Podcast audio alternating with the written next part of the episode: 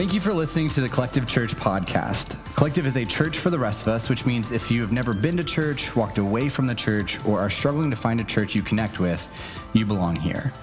Right now, Collective is fully online, so if you like the podcast, make sure to check us out on Facebook at My Collective Church on Sunday mornings at nine twenty-five a.m.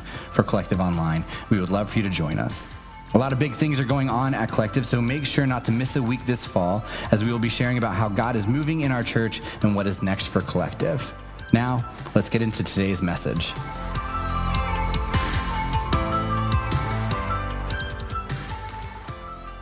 Good morning, Collective. My name is C T. I'm one of our leaders here. I'm on the management team, and occasionally on days like today, I get to preach as well. So let's get after it.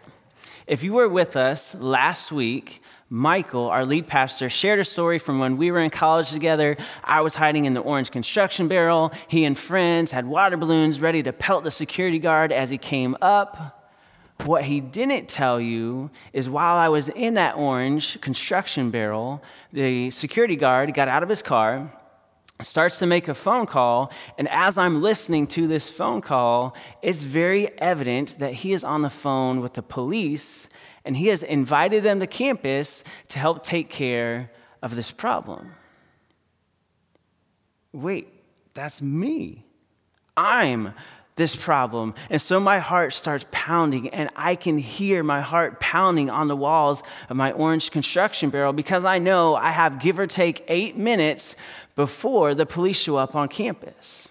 So I grab my walkie-talkie that I have, and I just start whispering, cops, cops, in hopes that somebody will hear me. A couple of minutes pass by, and I heard some type of commotion, so I throw up my barrel, I see the security guard, I throw my barrel at him, and then I run away, incredibly thankful to make it back to the dorms, back to safety, as the sirens are heard in the distance. And you would think a lesson like that, where it was cut that close to getting in trouble, would make me thankful enough to stop that behavior, but it didn't.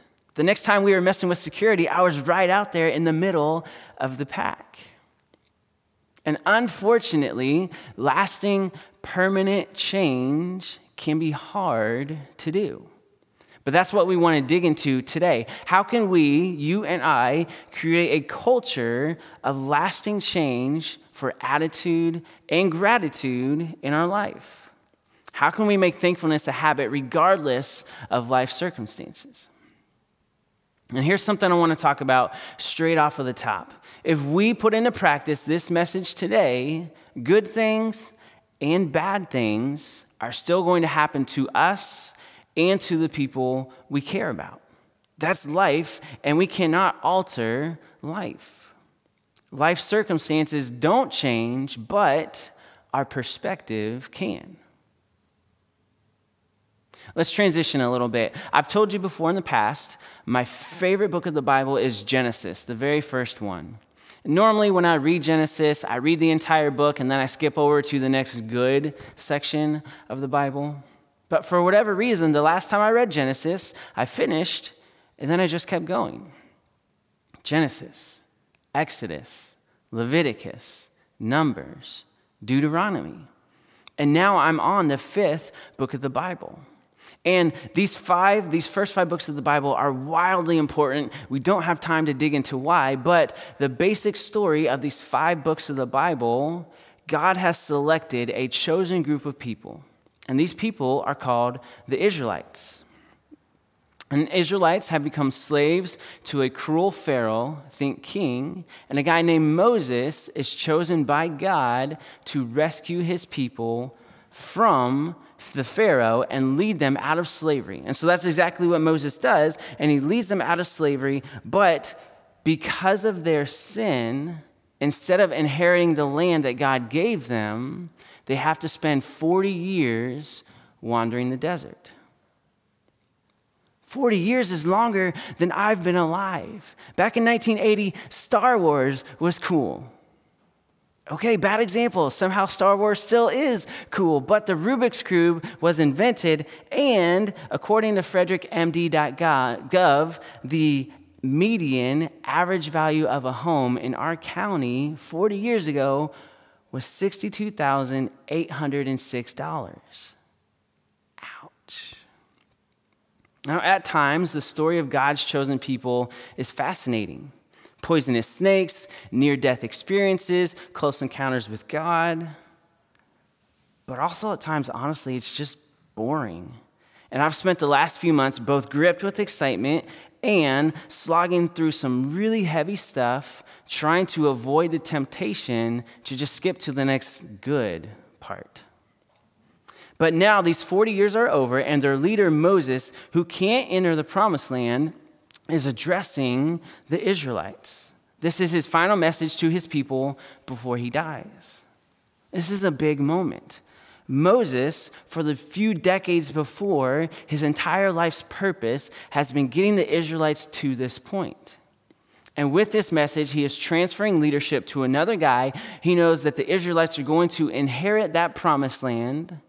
They're going to leave him behind, and he's going to die. And this all brings us to Deuteronomy, specifically chapter eight in Deuteronomy. And I love this message so much that I haven't gotten done with the rest of the book yet because I keep rereading this chapter. So God tells them through Moses, he's about to give them some really cool stuff. Check out verses seven and eight of Deuteronomy chapter eight. For the Lord your God is bringing you into a good land, flowing streams, pools of water, fountains, springs that gush out in valleys and hills, a land of wheat and barley, grapevines, fig trees, pomegranates, olive oil, honey. Now, I'll be honest, I don't know what barley is, but it must be something cool because God was giving it to them. But did you catch that? God's giving them pomegranates. Like, okay, God, that's boogie. We about to be high up on the hog. Sorry, translation. We're about to be living that good life, baby. That's like busting out the finest for other people when they come over to your house. You ever go to somebody's apartment or house and they just have pomegranates chilling on the counter? First of all, you have to know what they look like. And second of all, it's like, kids, you better behave because we're trying to get invited back here because this food is going to be banging. I mean, you know why people don't buy pomegranates in bulk. They can either buy pomegranates or they can send their kids to college, but they can't do both. But God wants to provide this for his people. He wants to give his people good things. And for us this morning, this is just beginning to whet our appetite as we have a deeper craving to learn more about this message of gratitude. And for us, this is where the story gets really good and where we take on our main course, verses ten through fourteen. Let's check these verses out. When you have eaten your fill, be sure to praise the Lord your God for the good land he has given you. But that is the time to be careful. Beware that in your plenty you do not forget the Lord your God and disobey his commands, regulations, and decrees that I am giving you today. For when you have become full and prosperous, have built fine homes to live in, your flocks and your herds have become large, your silver and gold is multiplied, along with everything else, be careful. Do not become proud at that time and forget the Lord your God who rescued you from slavery in the land of Egypt. We know that God is about to give them good food to eat for the first time in forty years, real, legit good food. But when you eat that food and when you are satisfied, don't forget about God. Remember to follow God's guidelines and plan for your life. Also remember, stay humble. When you eat, when you build your house, when you get money, stay true to me, God says. I've talked in the past about how I lived in East Tennessee for a number of years.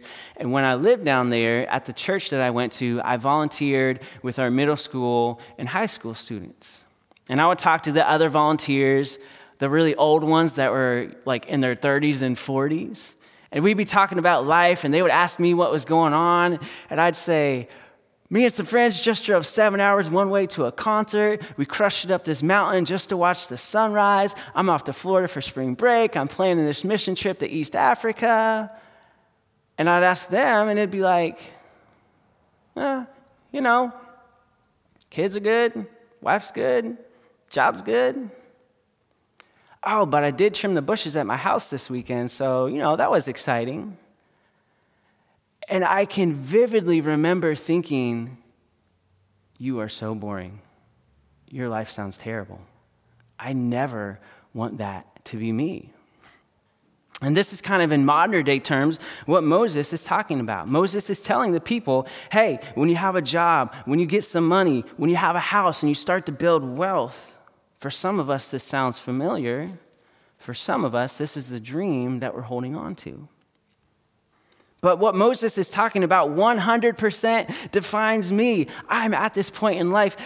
I even trimmed the bushes at my new house this week. I have turned into that boring old person.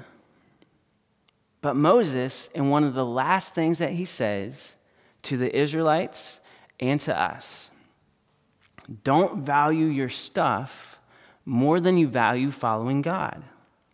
Don't settle down. Don't dig your roots so deep that you forget to follow me. What's really cool is we hear this awesome message from Moses about faithfulness and not forgetting what God has done.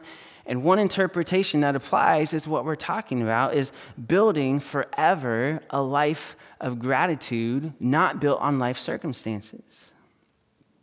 And I love the message. I really do love it. But one big disconnect that I have that I wish Moses, Moses would have addressed is why and how. I've been saying prayers for our family lately, and I'm asking God, hey, will you turn us into a Deuteronomy chapter eight family? Yes, we want some of the nice things in life, but in spite of all that, help us to remember where those things come from and to keep ourselves rooted in you. God, would you do that for us?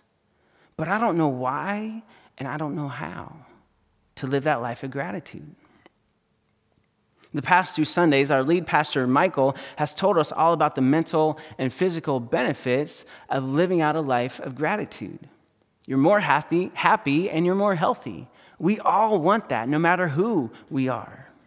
So I get the why, but then I come back to the how. Like, Moses, great message, dude. I'm on board. I want that. But how do I do that?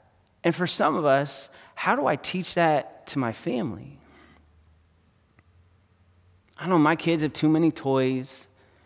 It grates my gears when we waste so much food. I so badly want to get on my high horse and say, if you only knew about those kids in East Africa. But already that's met with blank stares and side glances. Maybe that sounds familiar. So what I've learned is if I really want my family to have a life of being forever grateful and living that out, it really comes down to two things. The first is I am the example. I do not like this one. I even thought about leaving it out of the message because this is automatic accountability for me. It doesn't matter if you're single, married, with kids, can't wait for your kids to be out of the house, love Jesus or don't love Jesus. This applies to all of us today. We all have somebody who's watching how we live. At work, at home, with our friends. Yes, even at church too. And if you notice, just a minute ago, I went straight to my kids and their toys and their food waste. And that's all too common in my life, and maybe it is in yours as well. I look around at the people around me, and I see what's wrong with them. But when I hold up that mirror, it's like, dang, I'm looking good. Take a closer look. Much as I like to think I ain't got any blemishes, I do. Man, it gets dark so early now as compared to thank you for this awesome weather that we've been having lately. Daycare is still closed. They just told us it's closed again for the spring semester. I don't know what we're supposed to do. How are we supposed to keep doing this? Versus, God, thank you for this gift of more time with my kids that I'll never be able to get back. And thank you for the gift of not having to pay for daycare. Dude, seriously, how long is it going to take to get tested? I'm not wasting my whole day on this. This is ridiculous. Versus, I got tested and the test came back negative and I'm healthy. Okay, God, I get it. Not fun. Take the mirror away. You proved your point. But what about you? What's your gratitude story? And some of you may be thinking, you want me to be thankful. That's funny, man. You want me to be thankful. My hours have gotten cut back. We are financially stressed at our house. Our kids' school situation is just causing tension for everyone. I'm lonely. I don't have people to hang out with nearly as much as I wanted to. I didn't get to take that trip. And don't even get me started on Thanksgiving and Christmas this year and how Corona is ruining that. And you want me to be thankful. Yeah, I do. Again, life circumstances don't change, but our perspective can. Life without daycare in our household is hard. We have two girls at home, four and two, and they're home all day long with us. Both my wife and I have jobs, full-time jobs, and it's a little bit stressful in our house. But we haven't paid for daycare in eight or nine months. That's a fat stack of cash. Or about a dozen pomegranates. Make this personal. You are somebody's example. Somebody is watching your life right now. How are you showing gratitude? Or maybe the better question is, before we started this series, how were you showing gratitude? A good place to start is with the mundane. Thank God for the mundane in your life. In our house, one of our most common prayers is, God, thank you for this comfortable mattress and pillow that I get to sleep with every single night. Did your car start yesterday? You got clothes to wear? A couch to sit on? You get the idea. Discipline starts small, so start small. Tell God every day one thing that you are thankful for. If you have kids, at dinner time or at the end of the day, ask them what made them smile that day and marvel at their responses. Text one person this week, every single day this week, and telling that person why you are thankful for them. And then make it a regular rhythm and a part of your life. If you've ever been in a household that does the pre-meal prayer because they love God, you've probably been there. And yes, sometimes if this is not your culture or if you don't love Jesus, it can be a little bit awkward. But the act of praying before the meal is the constant reminder God gives us the job, which allows us to have the money, which allows us to have the food that is right here in front of us. And I don't want to forget that bigger perspective, and so I'm thankful before every meal. The next point is we learn through experience. And this pains me because I am a professor by trade. Experience is a much better teacher than I am. Here's my proof. Probably like some of you, this summer, I was home with our girls as a professor. I had the summer off. I was home with our girls, scorching hot outside, trying to figure out what to do. Our girls are coloring, and they're making pictures with their crayons and their markers. And our oldest, our four-year-old, says, hey, we should go deliver this letter to this card to fill in the blank. And it clicked. I said, that's a great idea. And she was super excited to get in the car and go. I thought it was a great idea because in my mind, I was saying, if I do this right, hit enough red lights, we'll get back just in time for lunch and nap time. And then the morning's over. And so we went and we delivered this card that she had colored and we gave it to this person and they were overjoyed to receive it. And I thought, this is great. My kids are happy. I'm happy. This is awesome. So the next Monday, we did the same thing. And they were still just as happy to do it. And that's how our Monday morning happy cards tradition started at our house. We've done this for people in our church, done this for our church staff. We just did this for our local bank teller who helped us secure our down payment and submit the wire transfer as we bought a house. Our girls are learning much better in, than in a way that I can tell them what gratitude and thankfulness look like and how to live that out every single week. This leads straight into the next point, which means experience needs regular rhythm. Experience needs regular rhythm. I'm just going to share a b- few brief ways in which you can incorporate in big and little ways thankfulness into your life. And the first one is go home and look at your closet. You're already at home. We're all at home, but look at your closet. If you're like me, systems, order, processes, you hang up all of your clothes the exact same way, and it drives you crazy when it's the opposite. So this winter season, every time you wear something and wash it, hang it up the opposite direction. It'll drive you nuts, but you'll notice it. At the end of the winter season, whatever is not hung up in a way that drives you crazy, you haven't worn, so therefore, give it away. In twenty twenty-one, commit to writing a letter every month to somebody, showing gratitude, showing thankfulness. Buy stamps, put it in the mail. People love to get real mail. Next, there's an organization called Compassion International where you can sponsor a child for a monthly fee in a developing country, and that child will get food, they'll get education, and they will learn about Jesus. Sponsor a child at your birthday. If you have kids, sponsor a child at one or in the middle of all of your kids' birthdays.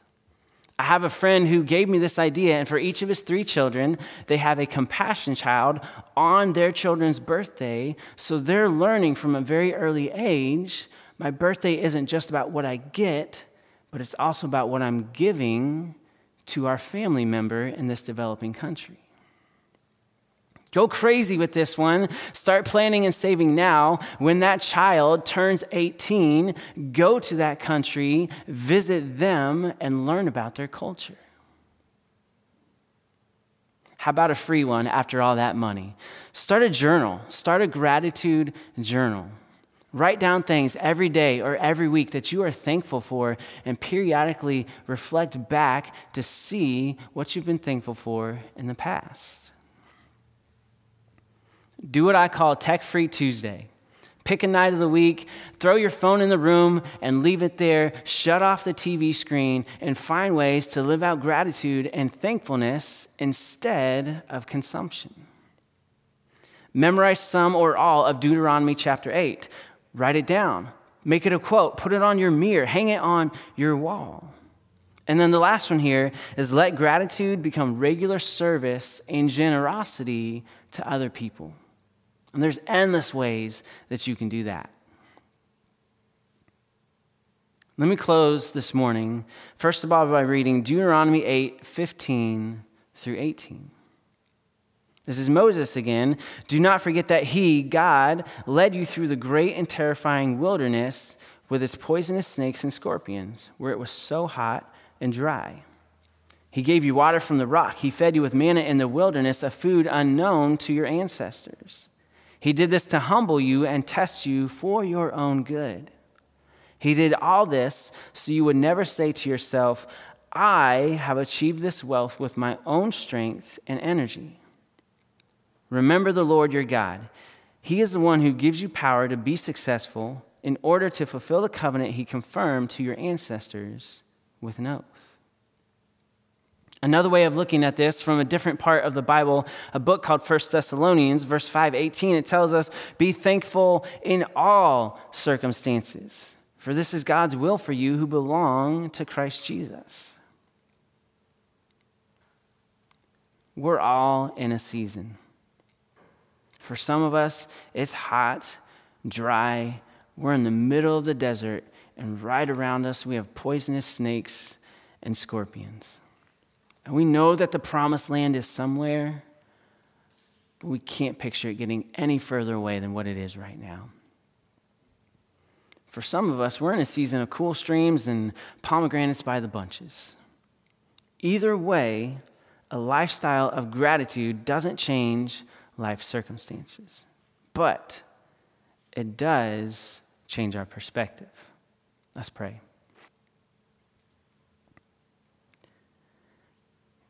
God, thank you for the life of Moses, for the book of Deuteronomy, to where we can look back on a story from so long ago and find ways that it connects right now with our life. God, I pray that you give us the courage to start and to continue ways individually, as a family, as a small group, as a church, to incorporate gratitude and thankfulness into our life. God, we are ultimately thankful that your Son died on the cross for us, and that is the ex- perfect example of where gratitude comes from. Thanks for this day, God. Thanks for this series. Help us to live this message out and help it to change lives along the way. It's in your Son's name. Amen.